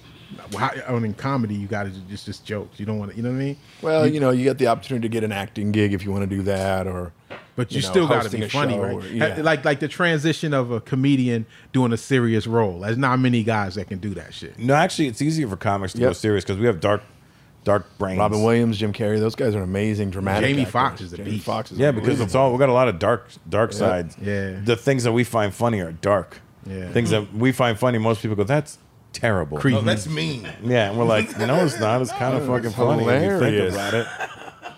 Yeah, y'all get am away. Y'all get away with saying shit that a regular. Not person. now. That's why I, I think that's why I like Chino M, Chino XL so much oh, because Chino's he always just said shit that made me go, "Oh shit!" Mm-hmm. Chino was always that guy. Like, God damn, Chino, did you just say that? Yeah. And I fucking like salute that brother right there. that's, that's a hard position to take, especially when everybody's so critical. You can't say shit no more, like nothing. Everything you Nah, say you, now you gotta you gotta get that out your head because the people that are already riding with you, Yeah. they're, they're gonna keep riding with And, you. uh, and technically, you can say it. You just have to give a fuck about people that say they don't like what you're saying, and that's your choice. You know, um, people cancel shit and all that other stuff. I mean, if your people is with you and they know your character and who be you've been you. over the last twenty some years in your career, I mean, if you had that, then you're good. You know what I'm saying? Like, like be able to stay, say what you say, what you mean, and mean what you say. Yeah, you know. Here's the thing: you're never gonna win over those fucking people. No. Yeah. just focus on the people that are already riding with you. That's what I yeah, say. yeah, yeah. Because the people that are riding with you don't want you to switch. No, The minute you bend to the people that didn't give a fuck about you, now you lose these people, and you're not going to gain those people. Now you're left with zero. See, I should have did industry shakedown. I did industry shakedown. I went hard on everybody, and I didn't give a fuck at the time. But it was it was rappers who was like they were like, if you fuck with him, we're not fucking with you, and they Oh. were like it was like that. It was like personal. It was everything, but everything was personal mm. because I felt like ain't nobody busting at Unc- Unc- Mr. Charlie. And Mr. Charlie's the one robbing everybody and doing all you know what I mean. Mm-hmm. Yeah. And then him and his minions are the ones that are giving everybody the business, but you know, it was, that it was a lot of that going on. There was a lot of people that were like, ah, I, you know, I can't put Bumpy on this show because, you know, Live Nation is the, Oh yeah, yeah. this person is there's that person, and it's like, fuck all of this shit, mm. dog. Then Ness gave me the jewel, and I went that direction. So what did he give you? knowledge, The knowledge. the knowledge. There you go. He gave me the jewel, and no- him and Show gave me the jewel, and that's how that shit mm-hmm. switches up. So it's really about just tr- transferring information and finding your lane. We back to that, just finding your lane. So I, I would imagine that being a comedian is the same thing, just finding your lane. Because I've seen somebody arguing over like stolen jokes or something like that recently. Somebody said somebody That stole a joke. all the time. Yeah. How do you how do you deal with somebody taking your joke? Do you fucking you catch and meet up with them and you squab. Yeah. Yeah, You tie I mean hand- that's that's Yeah, how I would do yeah, it. You tie but- your hands together Yeah. and, and go back and forth like, Like the beat Beat it? video. Yeah. or maybe a, maybe or like do an elevator fight? Just get in the elevator and just go, all right, Yeah, you go in the room and you come out one fight. person. Yeah, so you come out the elevator. And then there's people that think, "No, that's just an old school attitude to have." When you forget, we are. You know what I mean? I, you know Dwayne Perkins? Yeah. He said the best thing in the green room at a comedy club one time. He goes, "You know what? A lot of people forget. They forget that fighting is still on the table." Yeah. And I'm like, "Yeah, it's a good fucking point." Yeah, Yeah. it's uh, it's one of those things, and ninety nine percent of the time, you'll never see that motherfucker that stole your shit in person again. They'll go on to do whatever they're doing. You'll never see them, and you'll be like, if I ever catch that motherfucker, then everybody up. goes, "You're a bully." I'm like, I'm not a fucking bully. I'm just not the guy to play with like that. Yeah. And I'm and I'm precious about my art. Yeah. Right. Right here, right now. Find your beautiful new floor at Rite Rug Flooring. Choose from thousands of in stock styles, ready for next day installation, and all backed by the right price guarantee. Visit riterug.com. That's R I T E R U G.com today to schedule a free in home estimate or to find a location near you. 24 month financing is available with approved credit. For 90 years, we've been right here, right now.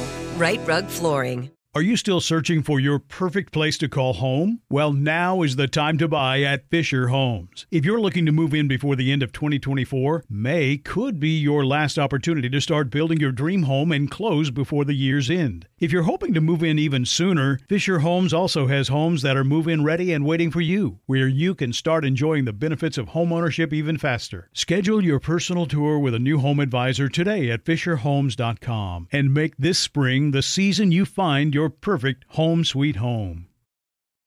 Hi, I'm Cindy Crawford, and I'm the founder of Meaningful Beauty. Well, I don't know about you, but like, I never liked being told, oh, wow, you look so good for your age. Like, why even bother saying that? Why don't you just say you look great at any age, every age? That's what Meaningful Beauty is all about. We create products that make you feel confident in your skin at the age you are now. Meaningful Beauty. Beautiful skin at every age. Learn more at meaningfulbeauty.com. I mean, there's there there are there are examples of like-minded thinking where it's Mm-hmm. not word for word, but there are those people out there that are like word for word. jacking you. And then on the other end of it, it's it's really disrespectful to come at somebody and go, "Hey man, I heard you stole my joke." Instead of starting with the conversation like, "Hey, can I talk to you? I do this thing about this, and I heard you do the same thing, and let's have a talk about it." And and when somebody comes at me like that, I'm like, "All right, let's talk about it." I had one guy one time come to me goes, "Hey man, I got to talk to you. Somebody told me you were stealing my jokes. I don't even know who this guy was." I go, "What are you, what are you talking about?" He goes, "There's this joke where I said this, this, and that." And I go, "All right." And and he said to me, "I did that on YouTube." Mm. I said, "Well, I did it on the Tonight Show." Wow. Before you. yeah. Yeah. You say, get on stage and say, "Yeah, I'm going to do this joke that this motherfucker stole from me, but I'm going to show Right. you how it really supposed to." But go." then I but then I went on his YouTube and like, it wasn't even the same thing. It had a it had a subject matter that was similar, but that it- it- there's the disrespect on that end of it. Where like just just talk to me about it. I mean, I have this joke that I do that me and two other buddy of mine have very similar, and we talked about it. We know we didn't steal it from each other, but when we're on the same show, we just ah, you do it tonight. I'm not gonna do it.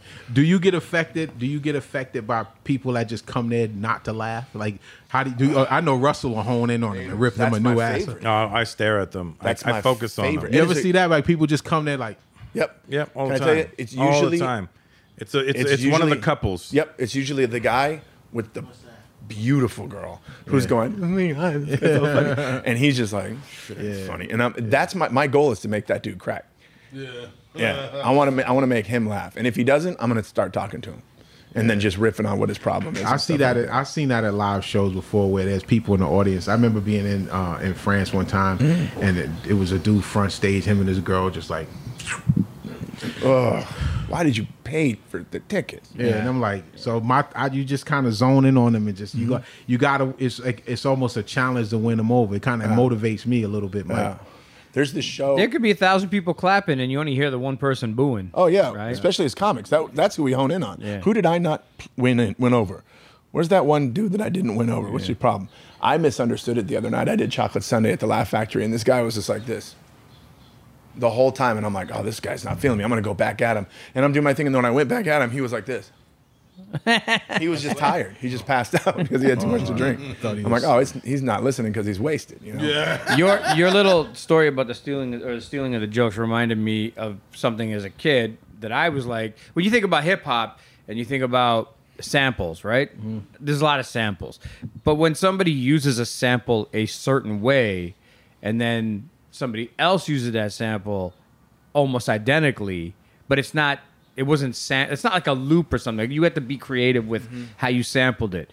There was one specific instance that I remember, and I'm almost certain it's your record. So it, it was you sampled a record, and then Pete Rock sampled it on the second on Car- on was it Caramel? No, on um, whatever the second album was called, and they looped it the same way, and it was um, Actual facts, I think. Not actual facts. Um, I I can't remember. It was like I think it was like the Rising to the Top sample or something, and it was just looped a certain nah, way. you talking about OC. OC, uh, yes, it was Born to OC. Live Born to Live. versus uh, I'll Take You There. right. C L, what you gonna do? But the loop, right? It wasn't just a, just it wasn't just a it generic. was the way it's the way that Buck Wild chopped he chopped around the piano part of Keep Rising to the Top where it wasn't money voice in there no more. Mm. It was just the doom doom doom doom. But it was a very specific sample chop. And yeah, so Buck did it first. Right. And well, we could always say whoever did it first. Buck came out with it first. okay. And then CL and them, uh, Pete and CL came out with it second. Right. You know, I, I have to be politically correct because sometimes I learned that you can have something that, like, I got music right now and I hear people come out with loops like, damn, I had that shit four years ago. Mm-hmm. but in my mind, what? So I'm not going to use my shit now because they coming out with it. Sometimes it's just like, sometimes depending on what it is, fuck it, my shit is better. I'm going to come out with it. Yeah. Sometimes it's just like I'm being that mind state where everything on my album I want to be fresh. I don't want it to be what anybody else use. So it's just a mind state of how you look Because at the it. shit but- don't belong to neither one of you, really, to tell the truth. Yeah. I, I stole it. I stole it better than you stole it. right. But um Catch a thief. yeah, I mean that happened in hip hop, especially in That the happened with you and Mac Miller too. Anyway, But anyway, Oh man, leave that alone. yeah, I'm gonna leave that alone. Cut that out. dude is dude is no longer here. Yeah, but uh, one I created one, and he just took the whole entire instrumental. And it bugs me out when people say he sampled like you sampled. No, I didn't. I took two notes and I Created something. I created something. He took my whole fucking instrumental from just throwing it on and doing a song. And then you know it's like nah, he sampled like you, and, and you sued him That's for the argument. for something for something he did for free. He gave it away for free. Ah, Yeah. full circle. We'll just cut that. You know how I feel about that situation, bro. Oh yeah, Fox. Fox. I roll uh, with Ness all the way out on now. I thought a lot Oh, of rappers should have minded their fucking business, shut the fuck up, mind your business, and stop being a dick rider, hoping that Mac Miller put you on his album. Shut Uh, the fuck up. That's how I feel. I mean, what what what Period. what that did teach me, um, it, it taught me a lot about how they can kind of taint you, right?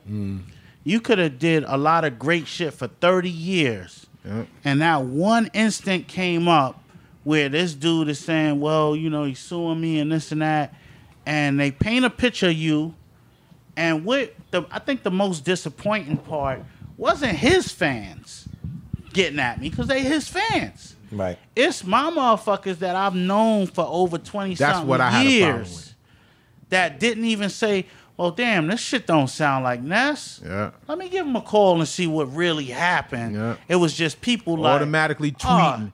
that- Speed tweeters. that that was fucked up Yeah, and fuck and here. that's fucked up. Ness on some bitch shit like that and this and that. You know how many people I had to run up and check?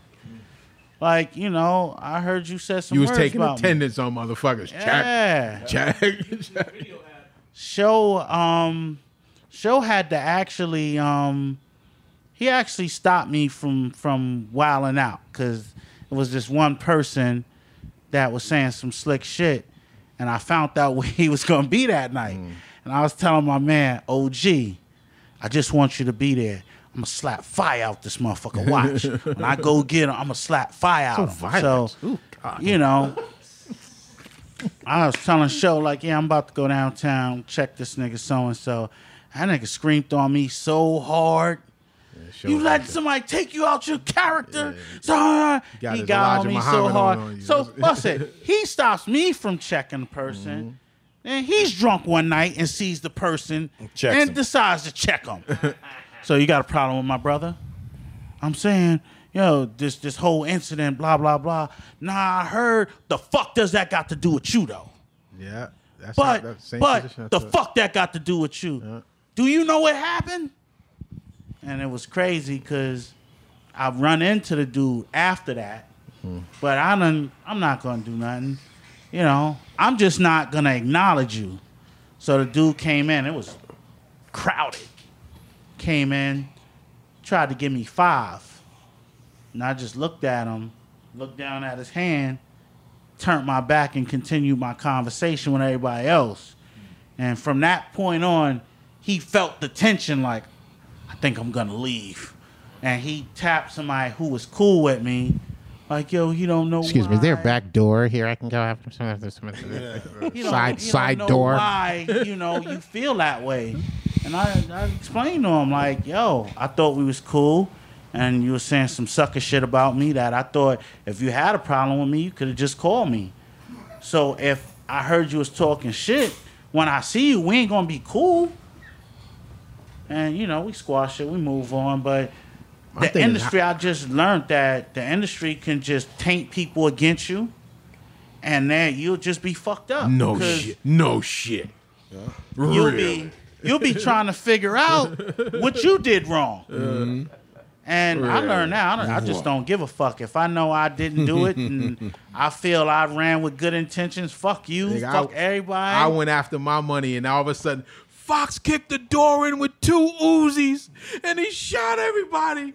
And then he grabbed all of the mail because he thought the check was in the bunch mail. And then he ran outside and jumped into a car full of guys with black vests on. They just turned that shit into a whole big fucking story. So I know exactly what you're talking about. Yeah. But I also they know put- the story you're talking They about. put a two. They put a two on a so ten. we, we can Fuck edit all this shit. out, but um, Yeah. you know, Fuck that. But uh, yeah, I just learned that That's you crazy. have to you have to really stand on what you believe, Mhm. whether it's you and I tell I tell us the people in the game. Uh, some of the greatest journeys you're gonna have to fight by yourself. If you ain't ready to fight them journeys by yourself, just fucking quit now. If you waiting on people to acknowledge what you about to do or give you support or Yeah. stamp it, if you waiting on that, ain't gonna happen. just fucking quit because it's not gonna happen. You're gonna have people that's gonna discourage you. You're gonna have people telling you the shit ain't right because they don't see your vision. Your vision is your vision. Ain't a fucking cosign. That's why. That's why you don't see. I think the only collaboration on Industry Shakedown was MOP. That's it. You don't see that no because no wasn't nobody trying to jump up. Uh, uh, not that I didn't want collaborations, but everybody was like, um, everybody turned into aura, aura, aura, aura, aura. Because I let them hear, I let them hear some of that shit. Like this is where I'm going with the project. If I bring you something I want you to be on, I want to make sure you're comfortable. Because I'm saying some shit now that's might, you know, but with hopes and dreams of being you sitting behind that desk and signing that paper, it might not work out for you that way after you get on this mm-hmm. motherfucker. It was a, I was like, I bet I got to do this one alone. So I know Nah. exactly what you mean. But That's- when you do it and you you you supersede all that bullshit, and you know people gonna understand at the end because that should only last for for so long, Mm-hmm. and then people want to be cool with you again, and then you don't want to be cool. They don't understand that now. You a problem. Well, what, what's his attitude? And you know, because people, I mean, my team, they know me. I'm the motherfucking grudge holder. Yeah. because I look at life like this: if I never did anything to you to warrant some sh- fucking trife shit you did to me, we can't be cool. We can't because at the end of the day, what did I do to warrant what you did to me? Mm-hmm. And yeah, you know, people think after a while that shit's supposed to die down. Well, that shit was five years ago, so he should be over it now. So I'm gonna be over it so you could do it all over again. I just feel like fuck it, I'll just dismiss you, move on with my life. We don't fuck around no more. We ain't cool no more. We cool with that. Then to keep forgiving motherfuckers that's gonna still keep doing the same thing over and over. I mm-hmm. just never get that point of it where people say, Yeah, I could forgive, I ain't gonna forget, and I ain't gonna put you in position to do it again. accountability situation. Yeah, mm-hmm. and that's how I look at the game. And the industry, industry will chew you up and spit you out. If you Oh, ain't yeah. strong, they'll make you seem like they'll they'll count you out. They spit me out before they start chewing. I taste terrible. Yeah. I, I, I gave them the most nastiest taste in their mouth because I showed up with them ooh wops like, nigga, where's my bread? They will count And I you ain't mad- out, I'm but not you mad gotta to say it, understand most of these They'll motherfuckers count you can't out. count. They'll so count you out. That's right. You know, That's and you right. gotta understand what's your vision, what's your aim. If you got your Bubby's most got good loyal, genuine people around you to this day, that's all that matters. You worrying about motherfuckers that don't matter, and that Mm-hmm. that be the industry. You worry, you keep worrying about motherfuckers that don't matter. Mm-hmm. Like, what are they gonna do for you? Like the motherfuckers that don't fuck with you that you never did business before because they heard some shit. Those are people that don't trust their larceny. There's motherfuckers who will look at you and say, "Well, I heard that. I heard this. I hate those people with the I heard shit." You know, you Right. good ear motherfuckers that hear every goddamn thing. I heard, I heard. You know what I mean? But they never, you never had an issue with them. You never had. That's the sucker shit right there. Like if My you, whole thing, if if somebody could tell you something about me and make you forget who I am as a person, I don't want your fucking friendship. you I don't need fuck- friendship. yeah, you like never fucked that. with them mm-hmm. anyway. because nobody should be able to. Nobody can't tell me something foul about Fox that make me go, hmm. I'll call Fox or what you done did now. I, might, I might ask him that. Yeah. but nobody's gonna turn around and, and make me look at Fox any other way. Known Fox for damn near the beginning of my career, thirty Yeah, years. mm. So Fif- when you when you have that 57? type of friendship, shouldn't nobody be able to get in your ear and taint you about none of your true genuine friends? I think if you don't if you don't know me or you don't or somebody don't know anybody for you to take a position like that, especially if you never had any incident. It's different if you slap the collard green juice out of motherfucking nose and and and then you see them somewhere and they like, oh, that motherfucker slap. You, you, you still you know what I'm saying? But it's different.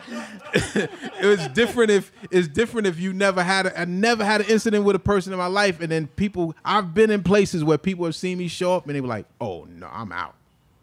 What the fuck you? What are you leaving for? That the nigga seen you coming, he bounced. Why? Like for what? Because he's scared he gonna, he got he ate collard greens for dinner or something. Like, like, like, like, what the fuck? So they scared you going. They they put a they put a, a thing on you. So you know, to me, Ness man, the beauty. I always wanted to thank you publicly for helping me to find uh, uh, uh, uh, my space, my own space mentally as a as a creator. Cause I wasn't, I was lost, bro. I ain't gonna lie, man. I was a fucking, I was like a, a wild dog in the woods and shit. Just whatever was in front of me was gonna get eaten. It was a wrap. I, I mean, for me, it was just. I think you you you run into a lot of people in the game that go through a lot of the trials and tribulations you go through, and sometimes that talk is just to let people know you ain't the only one. We all we all went through it. You know, I tell people all the time is like, all right, this happened to you, that happened to you, and I'll let you tell me your whole story, and then I'm going to ask you one question. So what you gonna do about it? Yeah. If you can't tell me what you're gonna do about it, we don't need to talk no more. You told me what happened. I asked you what you're gonna do about it. You ain't gonna do shit. All right, good night, bye bye. I'm gonna go over here and have a drink. You know, because otherwise you're looking for sympathy. That's you ain't looking valuable, for a solution. That's some valuable shit to have a have a person take you and sit you down and say, "Man, listen, I believe you're better than that. I believe you could. You you got. Don't let this stop you from becoming this. You know what I'm saying? Like that shit is valuable. And then a lot of rappers, because we all rap, think they know each other, even if they never met. They think Right. they know each other, mm-hmm. and that ain't real. You know what I'm saying? So when you finally get a chance to kick it with somebody, you say, "Oh, that's a cool motherfucker." You say, "Oh, the fuck is this corny ass motherfucker?" You know what I'm saying? but you you just you find out who you're dealing with when you get a chance to actually vibe with them and say, you know, man, I done heard some stories about me, bro. I'm like, wow, I was I there? I was there. like really? Like they put a two on a ten all day long, bro. See, I, I've learned. Any stories I know about you, you told me personally. And anything I heard about you, I asked you about it. Yeah, yeah. I try to clarify a lot of things because, and some shit uh, you can ask me about and get beat up because it ain't your business. Like you know That's that's see to me that's Real the shit. the I wasn't like in the game of music. I was attracted to music, and I've known some incredibly crazy people. yeah. but I wasn't fascinated with that lifestyle. Yeah, yeah. I know you crazy. I know you do this, that, and the third. I'm I'm doing music. I'm the cool motherfucker. So yeah, we could still hang out, but when you're gonna do your crazy shit, I'm gonna go to this club, have a great time. I'll talk to you later. We I wasn't fascinated where I felt that I wanted that. Yo, I want to be. I want people to fear me, and I I want to come in with 90 people, and people gonna. I, that was never really my Music thing. gotta be the conversation we talking about music. Huh? man. It gotta music has gotta be the conversation. Yeah, my thing is about I'm I'm into music. I know what you into. You seem cool. We always kick it. We have a great time. Great. I it's to me it's no fear factor because I'm not trying to be you. I'm no threat to you. So why would I fear you? Mm-hmm. You know, you ain't, trying to extort me or nothing. I'm, I'm great. You know, but I think with a lot of rappers, they want that credibility and they're not built for that credibility you know, and you know they got their crews and their teams, and it's easy to start beefs, but they don't understand the one word I always say, which is casualties. It's going to be a casualty, Yeah. and are you willing to take care of that person that lost their life, their family, whatever it is? Are you built enough to take care of that? It's some talented it's some talented cats in this game that just haven't even tapped into that ability to be talented because they too busy trying to focus on other st- yeah, stupid shit. But fucking pigeons and all kind of stupid shit, but can you rhyme? Can you rhyme? Can you rap? That's the name of my next special. Go butt butt fucking fucking pigeons. pigeons. Just, just can you can you rhyme though? You know what I'm saying? Can Another do- humanitarian act. Fri- What'd you say? Fried unicorn? Yeah, uh, Filet unicorn. we got people getting collard green juice slapped out of them, fried unicorns, and and and and we've Butt been culturally pigeons. canceled. pigeons being sexually assaulted. Sodomized. yeah. I think we should wrap it up now. I think you can't get any better than butt fucking a pigeon. Yeah. On that note, On that note, On that note, I'd like to thank everybody for tuning into this episode of Culturally Cancelled.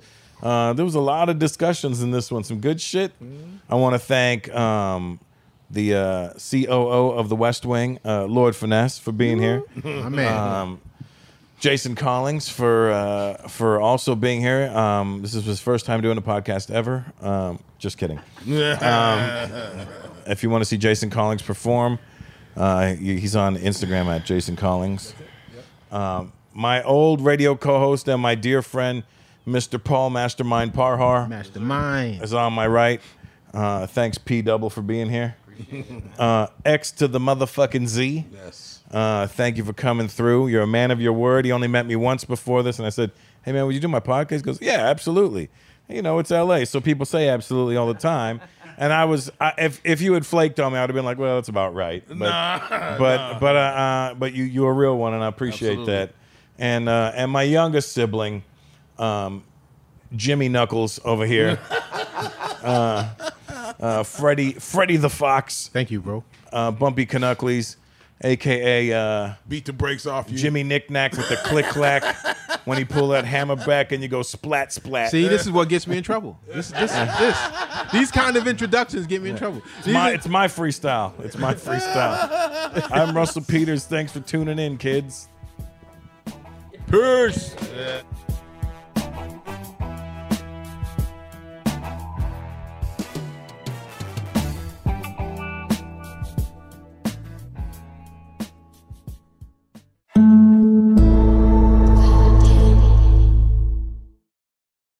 Right here, right now. Find your beautiful new floor at Rite Rug Flooring. Choose from thousands of in stock styles, ready for next day installation, and all backed by the right price guarantee. Visit riterug.com. That's R I T E R U G.com today to schedule a free in home estimate or to find a location near you. 24 month financing is available with approved credit. For 90 years, we've been right here, right now.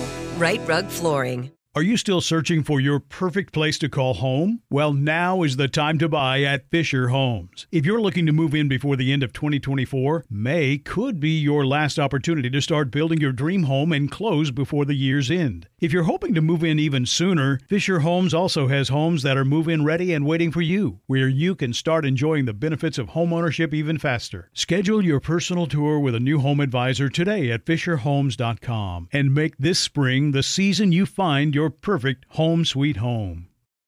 Do you love fashion?